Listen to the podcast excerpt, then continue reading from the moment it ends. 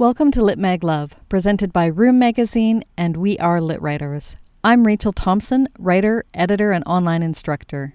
In this first season of Lit Mag Love, the podcast, I interview editors from literary journals and share readings from the pages of Lit Mags. My aim is for you, dear writer, to find a Lit Mag where you may have your own words cherished by readers.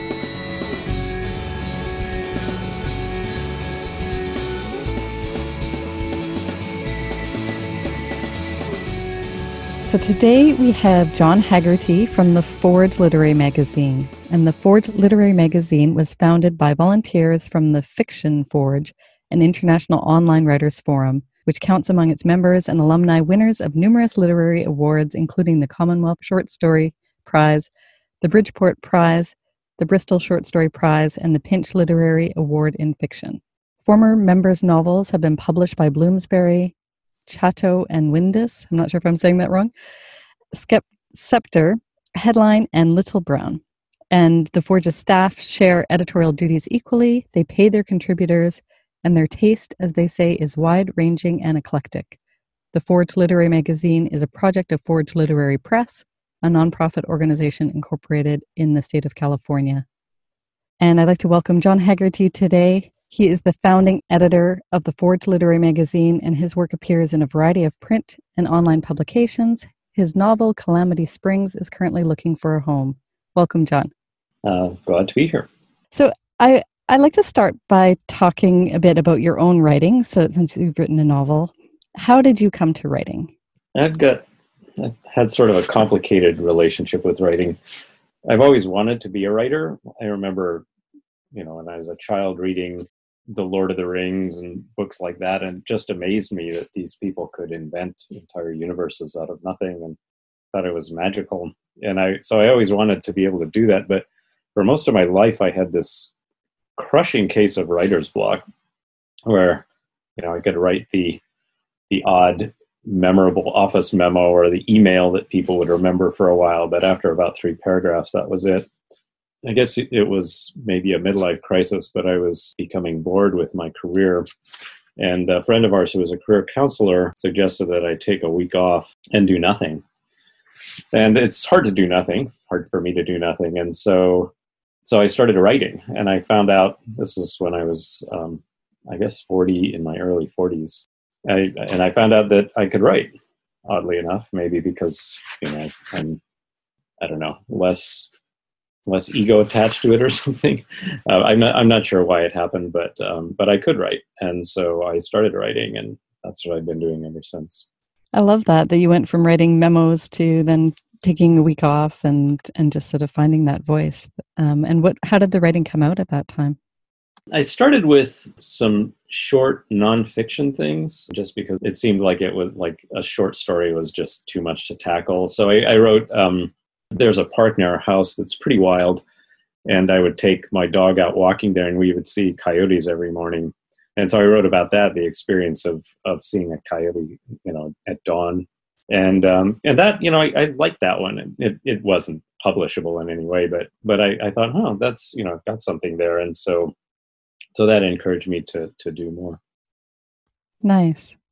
Now can you tell us a bit then about how you came to be an editor and and i'm thinking the writing then led you to that group and and you can talk a bit about that yeah so it's a it's a bit of a roundabout story of how I how I got to to the Fiction Forge. Um, the first story I ever had published was a was a runner up for the Bridport Prize in the UK, and I thought at the time that it was maybe the only thing I would ever get published. So uh, my wife thought that we should make kind of a big deal of it. And so even though I was only a runner up, we thought, well, we've got some airline miles, maybe we should go to the UK.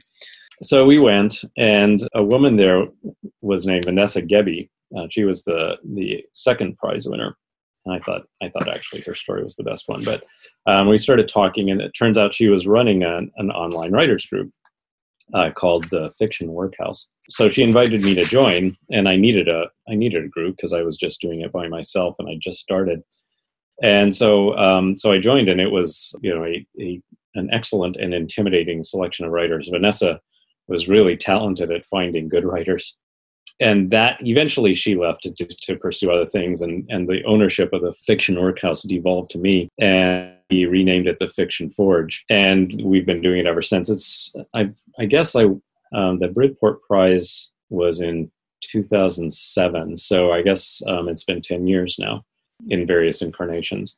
And so then we've been doing this together, you know, exchanging stories and doing writing exercises, flash stuff, and um, because all of the writers are pretty accomplished, we've talked a lot about sort of our grievances with the with the uh, the publishing world. I think every writer has them, and we started to think that that there was an opportunity there that that even though you know I I, don't want to um, to denigrate anybody's efforts. I think everybody who works in this field is doing it because they love it, and they're and we're all doing our best. But it did seem to us that there was some room for for us to to have a space there, and and that's improbably and insanely, I guess, we started the, the uh, Fiction Forge, or the Forge Literary Magazine, I should say. And we've been doing it for a year and a half now, or I guess a year and eight months. And I, I think our initial assessment has been shown to be correct. I think we've found some really new and interesting voices, and we published some stuff that we're really proud of.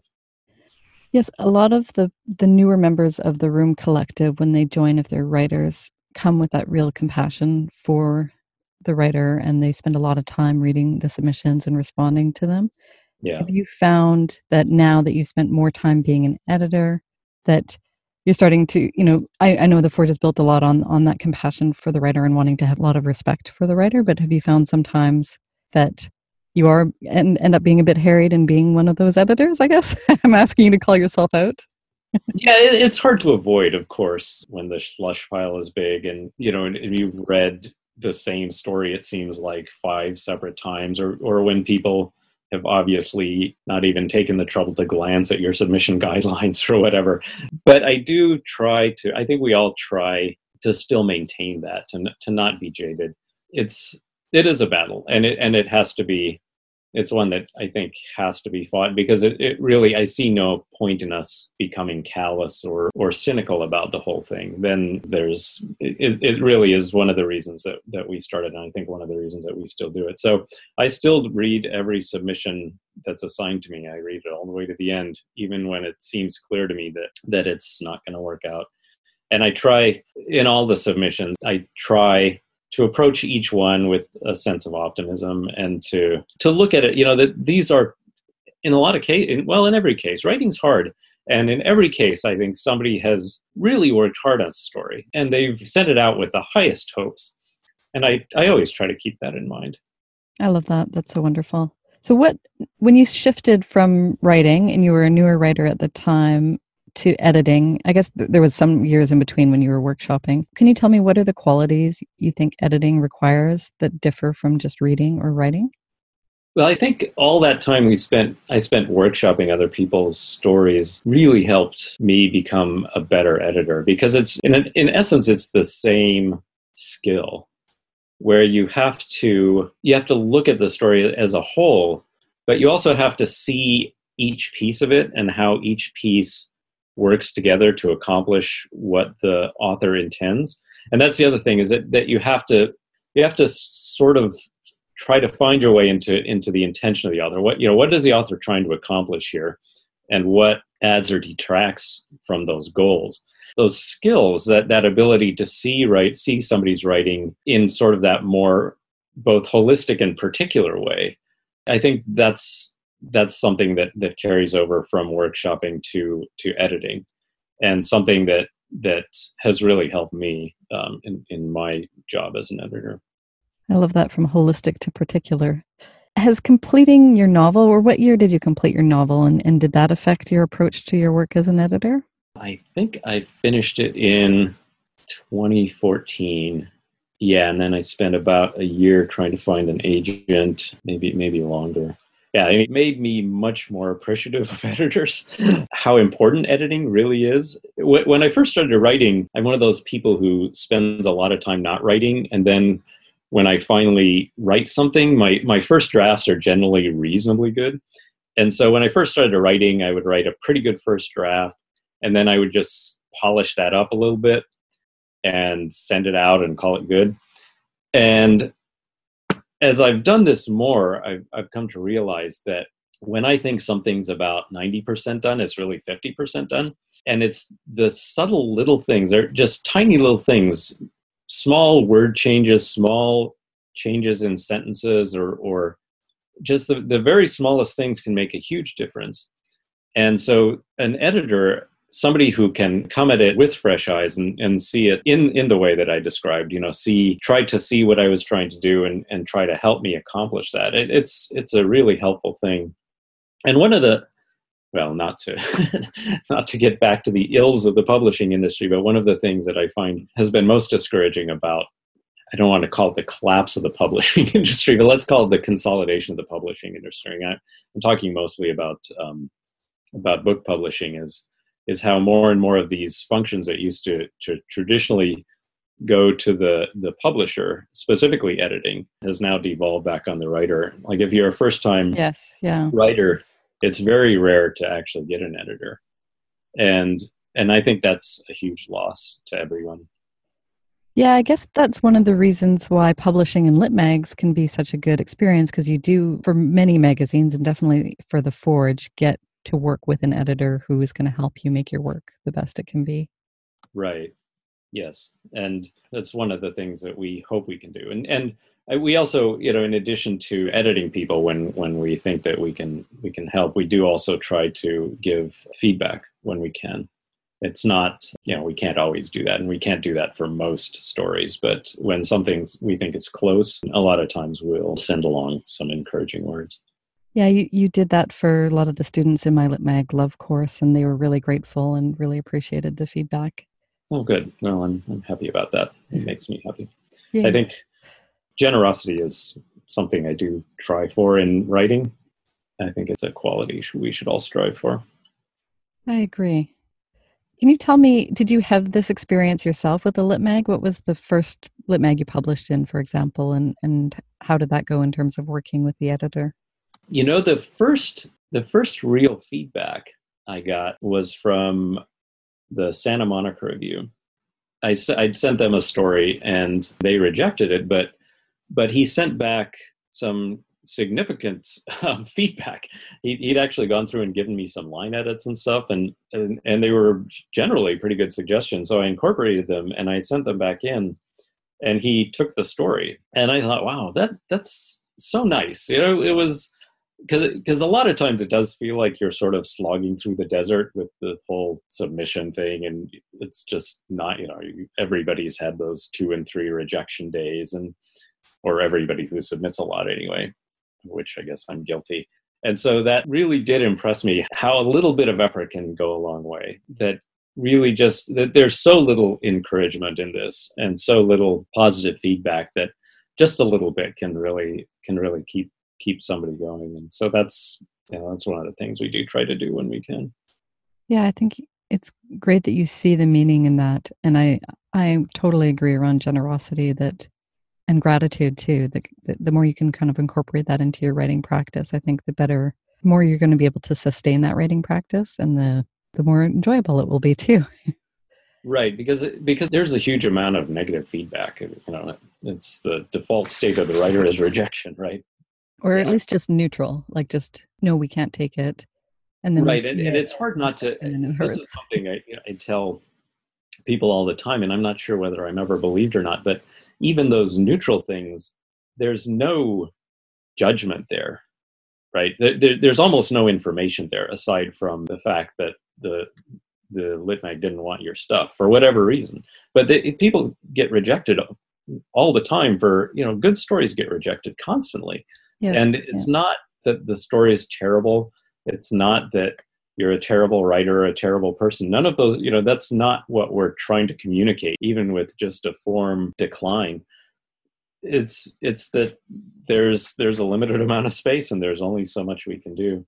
And or it, you know, it doesn't fit our style or it, there's there's so many reasons that you can get rejected and and I've I've known people who they get one rejection and they think it's time to pull the story back and work on it a lot more. And and it's I think that's um, it's an easy mistake to make, but it's also a pretty big mistake. A lot of good stories, as I said, get rejected, and you just have to keep going.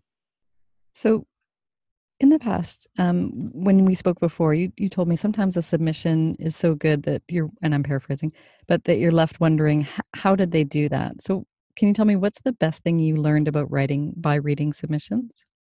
You know, when I I, uh, I saw this question, and one of the first stories I thought of was um, one we recently published called "Balk" by Brian Broome. It's nonfiction, and it's it's really unsparingly honest and brave. Um, he's really kind of exposed himself there, um, a really painful aspect of his childhood, and that's that's something I, I think that's what all art should aspire to that kind of honesty and bravery. And it, it's I, I, write mostly fiction i've, read, I've written some nonfiction but i think it's, it's an interesting question to ask ourselves is how we bring that same sort of honesty to fiction because i think it's an important part of fiction too. I think if you're not working to expose something deep and scary then in a sense you you've already failed. And so work like that when when i think wow you know that just putting that down on the page was a big accomplishment. That stuff always blows me away. And then um, it, i also think of something a story we published called the things that happened while we waited for our magical grandmother to die um, by Kuzhali Manickavel. and um, she's she's really a wonderful writer and she tends to write these incredibly strange things that it's they sort of teeter on the verge of almost not making sense but yet they do. And I, I just really love the way she writes and the way that somehow she makes it work and i've never figured out how she does that but uh, but it always does work and she's great. I love that. You're just always discovering and i agree with just reading new submissions from new, really new writers. There's such energy there, and you can see things that you've never seen in print before. Yeah, and that's really the the reward I think when when you when you do see something new. So I want to shift to talk a bit about the mechanics of how the Forge works. And I know you rotate editors, and I wasn't sure how that works. I noticed you don't advertise who's who's actually editing the next issue, and so that's sort of an internal thing and then maybe just tell us about first reading who who's doing the first reading? I, I think it's you the editors too but just maybe tell us a bit more about that. Right. So it's the the same editorial staff does all the reading. So if somebody is reading the slush pile they'll eventually rotate into being an editor. We do um, on the about us page we do list who the current editors are. I guess yeah we maybe we don't maybe we don't say who's going to be the next ones. But so a story comes in it's assigned to two people two readers. And if one of the readers gives a strong yes, or if one of the readers gives us a strong yes, then it goes to the, the editors at large. If somebody gives it a maybe, then we give it to one more reader. And if if it gets two maybes, then it goes to the editors. And then the basically the ones that have either gotten a strong yes or, or the two maybes, they go into a pool that any of the editors who are either current or upcoming can pick out of so for example if if i know that i'm a i'm going to be the editor next month i'll start to read the the current list of stories that we we think are promising. And if any of them grab me then i can i can select it immediately though i i would usually defer to the existing editors because they've got more time constraints. But if if none of them want it and i like it then i can take it then. But um but so that, yeah that's how it works. So i'm going to ask you a bit more about submissions to the Forge, but we're first we're going to take a sponsor break.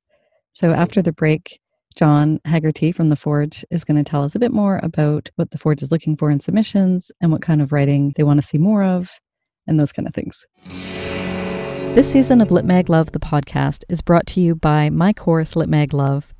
So if you're a writer who wants to feel like a professional, not an amateur, but you just need some proof that you're not wasting your time with this writing thing, and nobody's given you that official card to confirm you're a writer, or if you're a writer who'd love to finish some pieces, but you're having trouble with focus and motivation, or maybe you're a writer who just wants to get your writing out in the world and instead it's gathering dust in a miscellaneous writing file on your computer, and you just need help staying accountable, I suggest you check out my course, Lit Mag Love and you can find out more about it at litmaglove.com, where you can get one free lesson. And some of the lessons include help on getting off the roller coaster of feeling hopeful when you submit work and then crushed when it's rejected. And in the course, you learn how to find an audience for your writing and you get ready for more visibility in the writing community. another part of the course that students really love, and writers tell me after that was the best part for them, was finding a writing community that embraces you. So if you feel like you know writing is done in this quiet solitude which it is and that that's definitely part of the writing life is is writing on your own but maybe you're yearning for a community of like minded people, of writers who are also working on being seen and sharing their work with the world, then I do, again, suggest you check out my course, litmaglove.com. There is a free lesson for you to try it to see if you like it. Hope to see you there.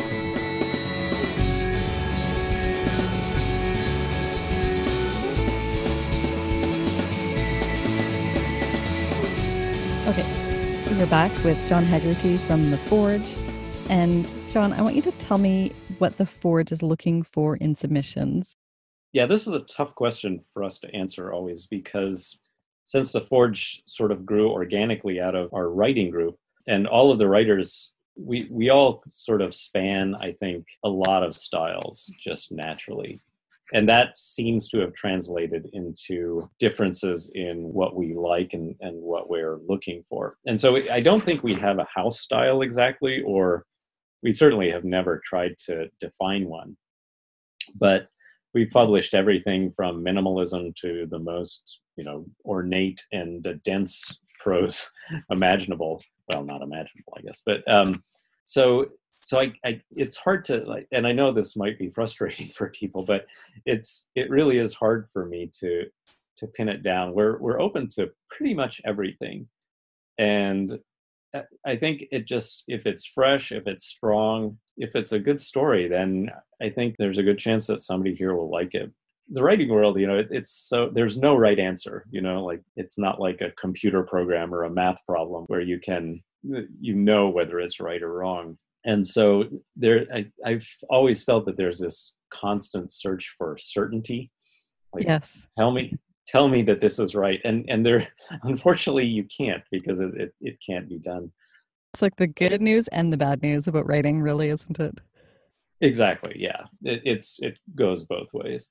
And that's one of the things we've talked about is the one of the things I have you know we've seen that is difficult is is that it, I think people a lot of times have been sort of victimized by the writing courses because they always there you you always get the feeling with some some stories that somebody has just gotten a list of the rules and has doggedly and persistently made the story conform to all of the rules. You know show don't tell write what you know. There there are so many little writing homilies that, that are dispensed to us Kill your darling. They're really not rules; they're guidelines. And often the the best writing is what happens just a little bit outside those guidelines, or even a lot outside them. And and it's I think a lot of people have to unlearn a lot of the lessons that have come from sort of cookie cutter writing classes. And so that's yeah, as you say, that's both the good news and the bad news. The the good news is you can do whatever you want. And the bad news is that you never know if it's going to work or not. Yeah. So we talked about this when you were a guest in, in my Lit Mag Love course, and you answered a question from my student Deanna about what are the cues that signal you that a piece is an overdone cliche. We had a bit of a laugh about that question. Mm. But I know you were talking about ones that have been over workshopped. And can you tell us maybe a bit more about what kind of writing you one want to see more of, but also what, what you'd rather not see again for a very long time? Yeah. So for a while, we actually had a discussion on the the kinds of stories that we'd seen. And there's sort of the men being men, selling your soul to the devil, a guy in a bar, sort of wandering, meandering, coming of age stories that don't ever seem to to go anywhere. Like a lot of people seem to think that their childhood was super interesting and I'm sorry to say that most of the time it's most interesting to you and not to anybody else unless there's some bigger purpose behind it. Um, so we we get a lot of that. I think we talked a little bit about how endings are difficult for people, and yes. a, a, bad ending will just kill a story. And I, I think th- this comes back to one of those guidelines. I think epiphanies, for example, have gone a bit out of fashion now, and so people think that they shouldn't end with a big epiphany, so they they they approach that by just ending the story hoping that that the the ending will be enigmatic and ambivalent and evocative. but but these things have to be planned. You can't just end a story and hope for the best. And the the um, bad endings, I think, as an editor, are the toughest ones because it really kind of calls into question what the writer was going for in the in the first place, and it, it makes it really hard to figure out what you would do to fix that. So I would urge people to really give some thought to their endings because we do see a lot where they just seem to have run out of ideas and quit and put a period at the end and send it off. Yeah, I, I see that too, where I feel this sense of dread as the story is about to end. Because if someone's managed to do a really, you know, hooking beginning and there's no problems within the plot, the causality is all good, then I'm just hoping, oh no, are they going to make the ending? Is it going to yeah, work out? and and there there's so many that are like that, that that are it's like it's really compelling and the writing's good and you're going yeah, and then like boom, it ends, and so, oh, such a letdown, so sad, and so close. But but at the same time, like I said, it's it's really hard to know how to proceed from there. And and I don't think we've ever taken a story, even for significant editing, that had a bad ending. So, really, okay, because that that's a difference between us and the forge, like so between Room and the Forge because we will accept stories that have difficulties in the ending and we try to make suggestions. I don't know if, if they always succeed. No, I, I appreciate that and I, I admire your bravery. I, I think it's more that I personally don't have the courage for it because it's it seems daunting to me. So I, I admire you for doing that. I do. so th- this is great. To segues into my next question about developmental suggestions in editing. So what should a writer expect when their work is accepted at the forge and how much work do you, will you like how much back and forth do you do and how many suggestions like that? So not not the endings probably but would you suggestions to some of you know causality problems or different problems within a story so this is this is another one that doesn't have a really set answer since we do rotate editors and we all have day jobs it's not always it, it comes down to the editor deciding how much work they're willing to put in and how how promising they feel the story is. So we've we've gone the whole gamut from taking a story as is to providing pretty significant feedback. So I, I don't think I can say that there's one thing. I will say that that we're not afraid of providing a lot of feedback if we think that it's warranted and if we if the if the editor in question feels that they have the time and energy to devote to it which like i said comes and goes depending on the demands of our lives and when you look at the bulk of the submissions like the, the slush pile that you receive what proportion would you estimate could be published in the forge if you had all the space and all the time in the world so right now i think we're hovering around one and a half percent acceptance rate. And really, I don't think we'd go much over 5%. There's, you know, a lot of the stuff we get is pretty good, but it's it's really a clear bell curve. You know, there, there's very little really bad stuff. That that's one of the things that surprised me when I started reading slush piles. I, I, I thought that it was going to be like a huge amount of terrible stuff, but but it, it really is that you know the classic normal distribution where there's a little bit of really bad stuff, there's a little bit of really good stuff, and then there's a whole bunch of stuff in between a lot of which is pretty good but not really great and we do like really great. It, it, you know I, I i want people to get published and i want them to succeed but i also want really good fiction to be out there. And so yeah i, I don't think we publish a huge amount more than we currently do. So of the pieces in the middle what are some of the more common errors that you see in those submissions? I think there's you know the thing is there's so many ways for writing to go south. And i i think it, when you're reading a slush pile you see almost all of them. There's the the thin characterization or or stereotypical actions. There's cliched writing. There's sort of lifeless writing. I this is that's what i i sort of consider to be and i'm and i'm not even sure if this is true or not but but sometimes you you get a story that is competently written but seems somehow lifeless and I always I always get the feeling that those have been just workshopped to death. That the writer went and dutifully wrote down everything that every single critic had to say, and then went in and tried to to incorporate that into the story. And so it, it almost feels as if it's been written by a committee and all the life has been sucked out of it. It's it's hard, you know. And this is this is one of the reasons I do feel so much compassion for writers. It's hard. It's hard to write a good story.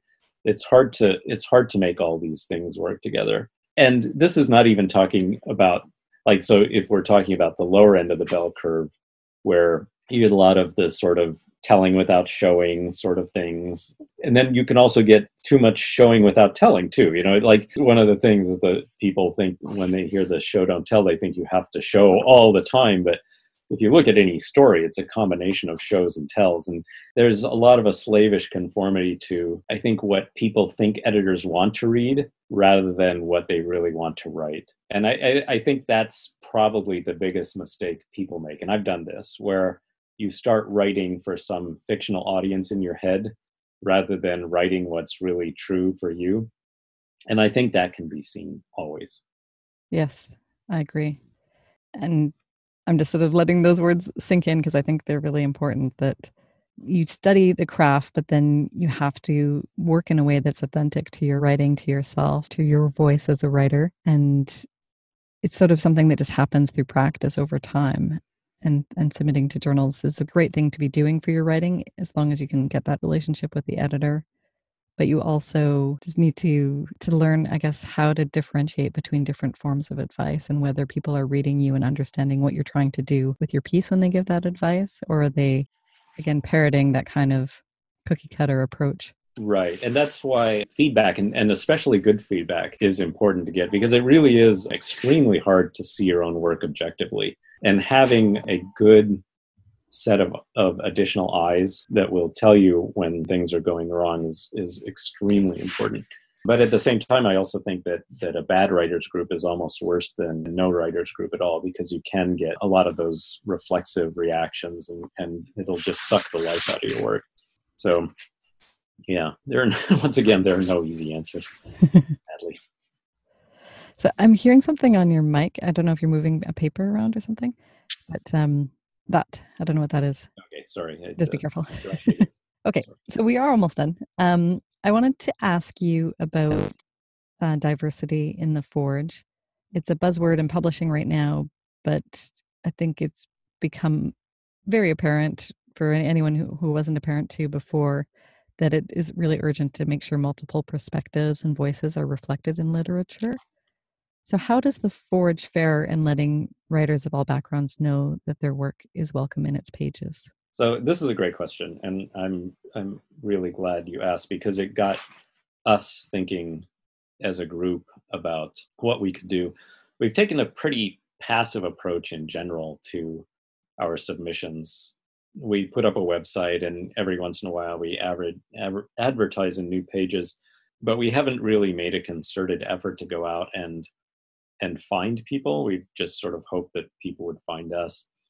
And I think, as your question points out, that you're right that that's probably not sufficient anymore. That we have to be a little more proactive.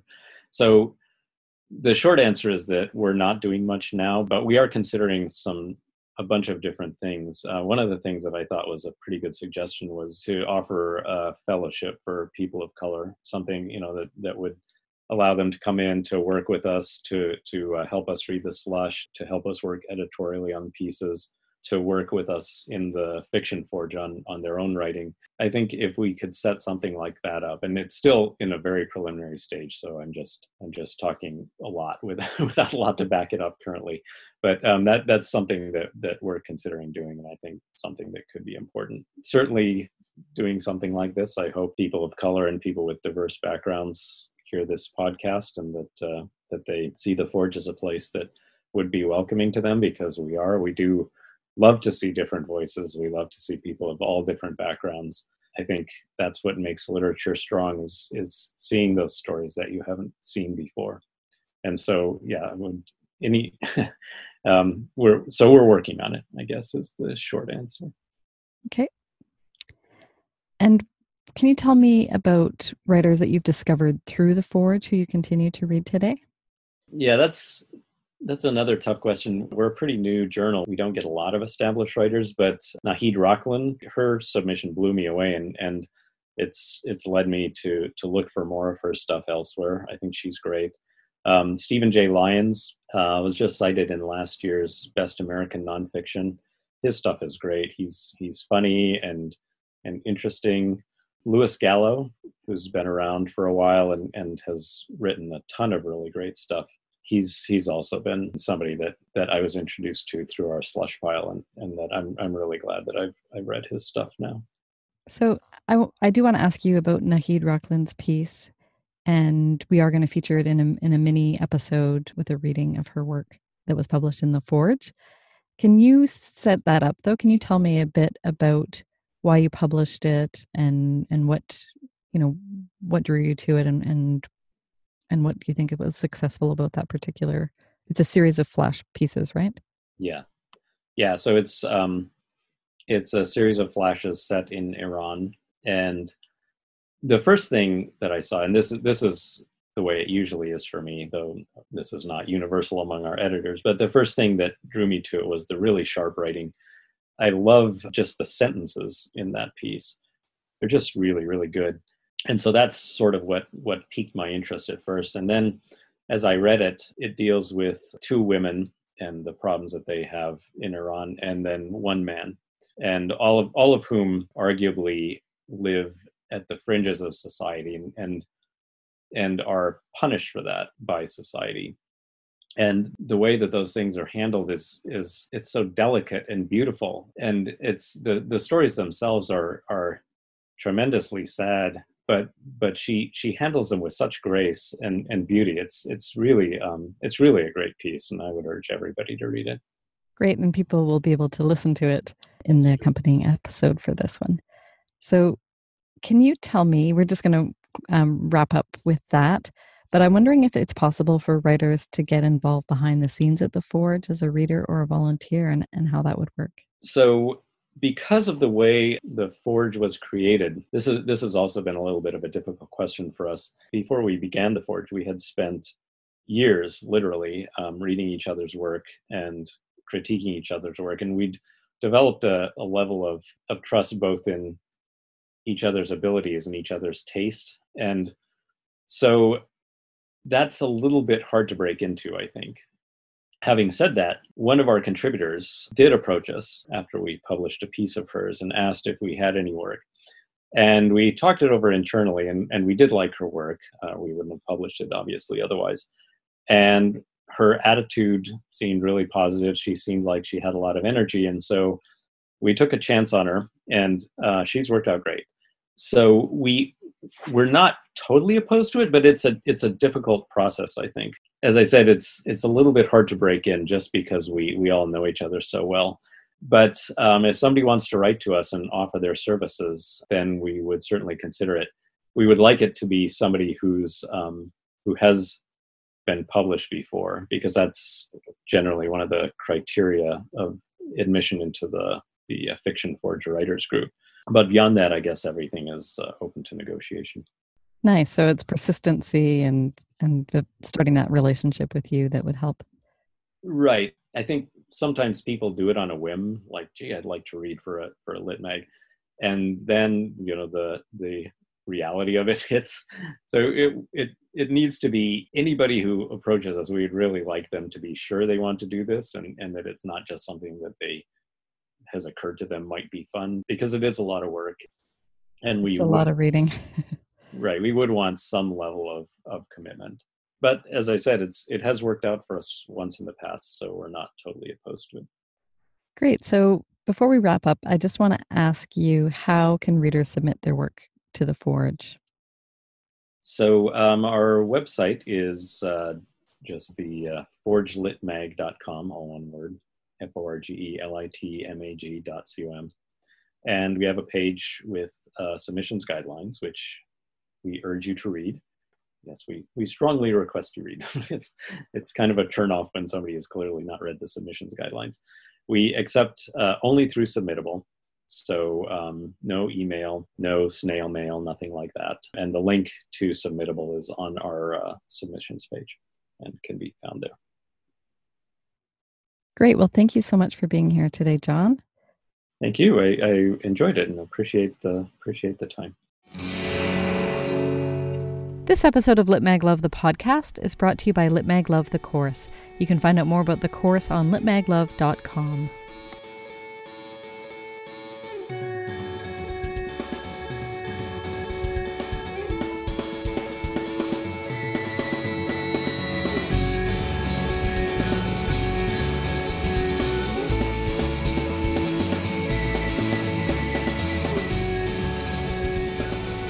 That was my conversation with John Haggerty from The Forge. I would like to give you now the LitMag lowdown so we can talk about the logistics of submitting to The Forge and also what we learned from talking to John. So, payment information is they pay 5 cents per word up to $50. They publish fiction and CNF. They prefer stories below 3,000 words and up to 5,000. And they accept submissions all year round. So the editors rotate and I, I would note this, especially because it's also true of Room Magazine. Because editors rotate, you're getting someone else, a different person's taste each time.